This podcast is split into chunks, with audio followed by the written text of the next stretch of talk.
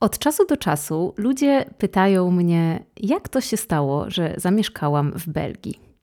Bo widzicie, kraj, w którym pada przez większość dni w roku, nigdy nie był kierunkiem moich marzeń, bo zawsze były nim ciepłe i słoneczne Włochy.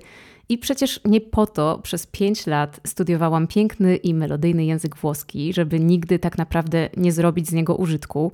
No, może nie licząc zamawiania pizzy na wakacjach w Neapolu, ale do tego chyba nie potrzeba pięciu lat studiów lingwistycznych. A jednak, jednak Bruksela. I myślę, że trzeci odcinek podcastu to jest dobry moment, żeby opowiedzieć Wam, jak to się stało i pokazać, czym kończy się wybieranie życiowych dróg pod wpływem alkoholu. Wszystko zaczęło się dawno, dawno temu w odległej, czasoprzestrzennej krainie zwanej Erasmusem. A jeśli nie wiecie, co to jest Erasmus, to jest to wymiana studencka pomiędzy różnymi uczelniami Unii Europejskiej, na którą jeździ się w wielu różnych celach, z których nauka zazwyczaj zajmuje ostatnie miejsce na liście. Ja na Erasmusie byłam w Weronie, na północy Włoch, i jest to region słynący z pewnego pysznego czerwonego wina. Nazywa się Valpolicella. Jeśli nie próbowaliście, to serdecznie polecam. No i to wino można tam oczywiście dostać w bardzo przystępnej cenie, co było nam, biednym studentom, bardzo na rękę. I tak też pewnego wieczoru, po kilku kieliszkach Valpolicelli za dużo, a więc w stanie błogiego upojenia, naszły mnie, jak to często bywa po alkoholu, typowe, stresujące myśli o przyszłości. Czyli dokładnie o tym, co ze mną będzie po Erasmusie i w ogóle po ukończeniu studiów. Nie wiem dlaczego, ale postanowiłam wtedy poprosić o pomoc wujka Google. Do tej pory dokładnie pamiętam, jak wpisałam do wyszukiwarki trzy kluczowe słowa: języki obce, staż i najważniejsze płatny. Więc na dokładnie cztery słowa. Ok. Języki obce, staż, płatny. I tak właśnie znalazłam staż w Komisji Europejskiej, o którym, no, przysięgam, nie miałam wcześniej pojęcia. Jeszcze chyba tej samej nocy wysłałam aplikację. I nie wiem, jak to się stało, ale ja się dostałam na ten staż. I kilka miesięcy później wylądowałam w Brukseli. O Belgii nie wiedziałam zupełnie nic, aż Wstyd się przyznać, że przyjechałam do kraju, nie wiedząc nawet, że słynie z piwa, pralinek, gofrów i frytek. A to była w sumie miła niespodzianka, te wszystkie smakołyki i jakieś pocieszenie na dominującą szarość zamiast błękitnego nieba. I też na, na taka miła niespodzianka i pocieszenie na kilka innych zmartwień, bo te moje początki jako stażystka wcale nie były łatwe. I tutaj może chwilę takiego wspomnienia i, i zadumy nad tym, jak to było, bo czasami zapominam, a jednak to nie były łatwe początki. Bo po pierwsze, mieszkałam w starej kamienicy z dziesięcioma innymi osobami. Mieliśmy kuchnię i łazienkę w piwnicy. I co najgorsze, w tym mieszkaniu nie było pralki. Ja w ogóle nie wiedziałam, że to jest możliwe, żeby wynająć mieszkanie bez pralki, bo w Polsce to się nie zdarza. Przynajmniej mi się nigdy nie zdarzyło, nigdy nie słyszałam takich historii. No więc musiałam nosić kosz z brudami do takiej pralni miejskiej, jak widzicie czasami takie w amerykańskich filmach i to tam wygląda całkiem spoko, ale w rzeczywistości uwierzcie mi, że to wcale nie jest aż takie fajne. Po drugie, Biuro dzieliłam z Greczynką, która obsesyjnie, ale dosłownie obsesyjnie bała się wszelkich zarazków. Więc jak pierwszego dnia stażu, wyobraźcie sobie pierwszy dzień w pracy, zapytałam się, czy mogę ugotować sobie w jej czajniku wody na herbatę, to odfukała, że wolałaby nie, bo to jednak bardzo osobisty przedmiot. Wtedy się dziwiłam i złościłam, a dzisiaj jej po prostu szczerze współczuję i zastanawiam się, jak przeżyła COVID i czy w ogóle. No nie wiem, niestety nie jesteśmy w kontakcie. A po trzecie, nie było łatwo, bo Belgia okazała się mega droga w porównaniu z Polską i Włochami, zwłaszcza jeżeli chodzi o koszt wina.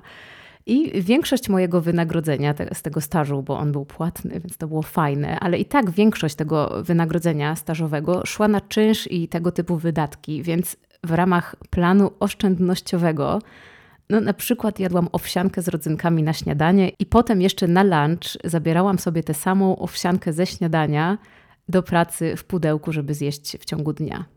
I jeszcze gdyby ten staż był fajny, ale no miałam jakiegoś pecha, bo niby trafiłam do działu komunikacji, do którego aplikowałam, ale przypisano mi zadania w ogóle nie kreatywne, tylko prawne, związane z przetargami i umowami ramowymi. W ogóle nie wiedziałam, co to było, nie wiedziałam, co z tym robić. No, no w ogóle to nie była moja bajka. Musiałam się wszystkiego uczyć od zera i no, no, to nie było to.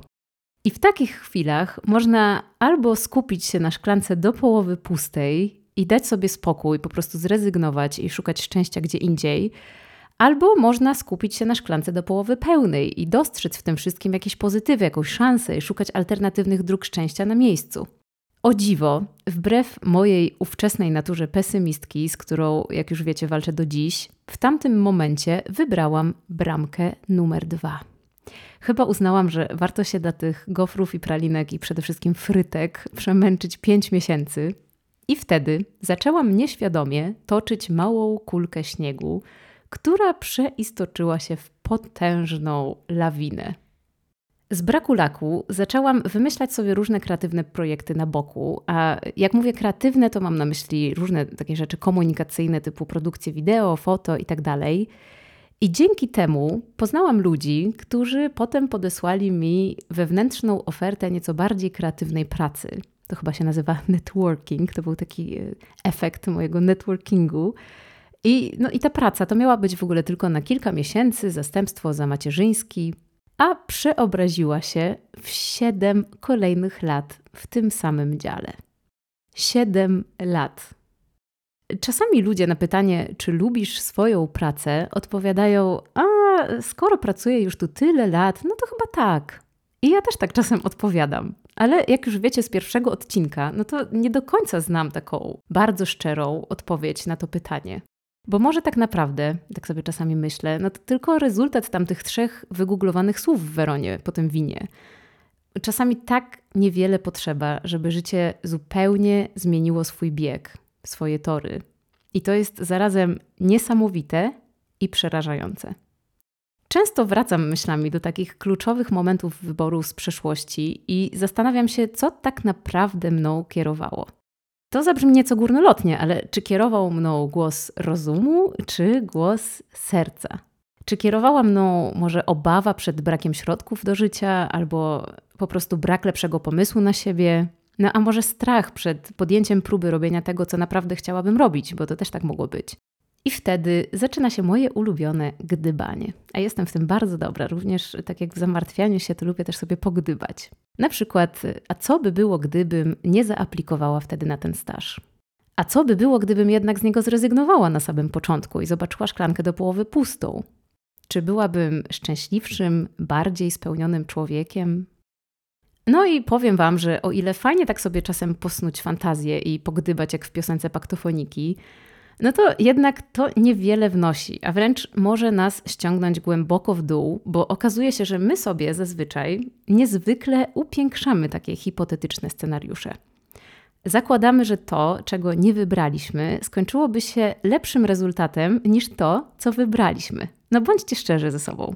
A przecież nikt tego nie wie. No, życie lubi zaskakiwać, lubi mieszać w planach i nikt nie potrafi przewidzieć ani przyszłości, ani w 100% wygdybać sobie takiej hipotetycznej przeszłości.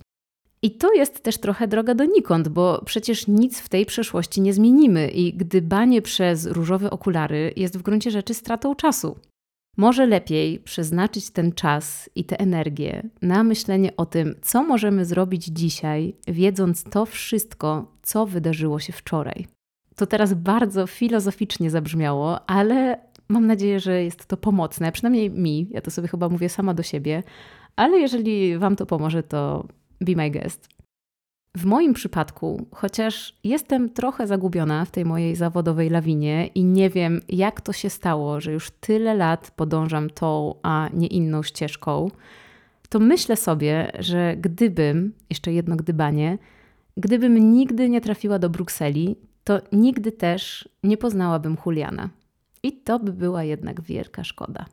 Więc może jednak warto szukać przeznaczenia w wyszukiwarce internetowej po kilku kieliszkach wina za dużo. Może powinnam też powtórzyć ten eksperyment, skoro teraz nie wiem do końca co dalej, to może powinnam znowu wygooglować jakieś słowa i zobaczyć, gdzie tym razem wyląduję. Ale tym razem na pewno jednym ze słów byłoby słońce albo ładna pogoda. Póki co czekamy, aż Julian po pięciu latach płacenia słonych podatków dostanie swój belgijski, europejski paszport i otworzą się przed nim nieograniczone wrota na świat. A o tym, jak poznaliśmy się z Julianem, też Wam jeszcze opowiem, bo to jest też dobra historia. Tymczasem to był podcast z notatek Daria Ortiz i odcinek Jak znalazłam się w Brukseli.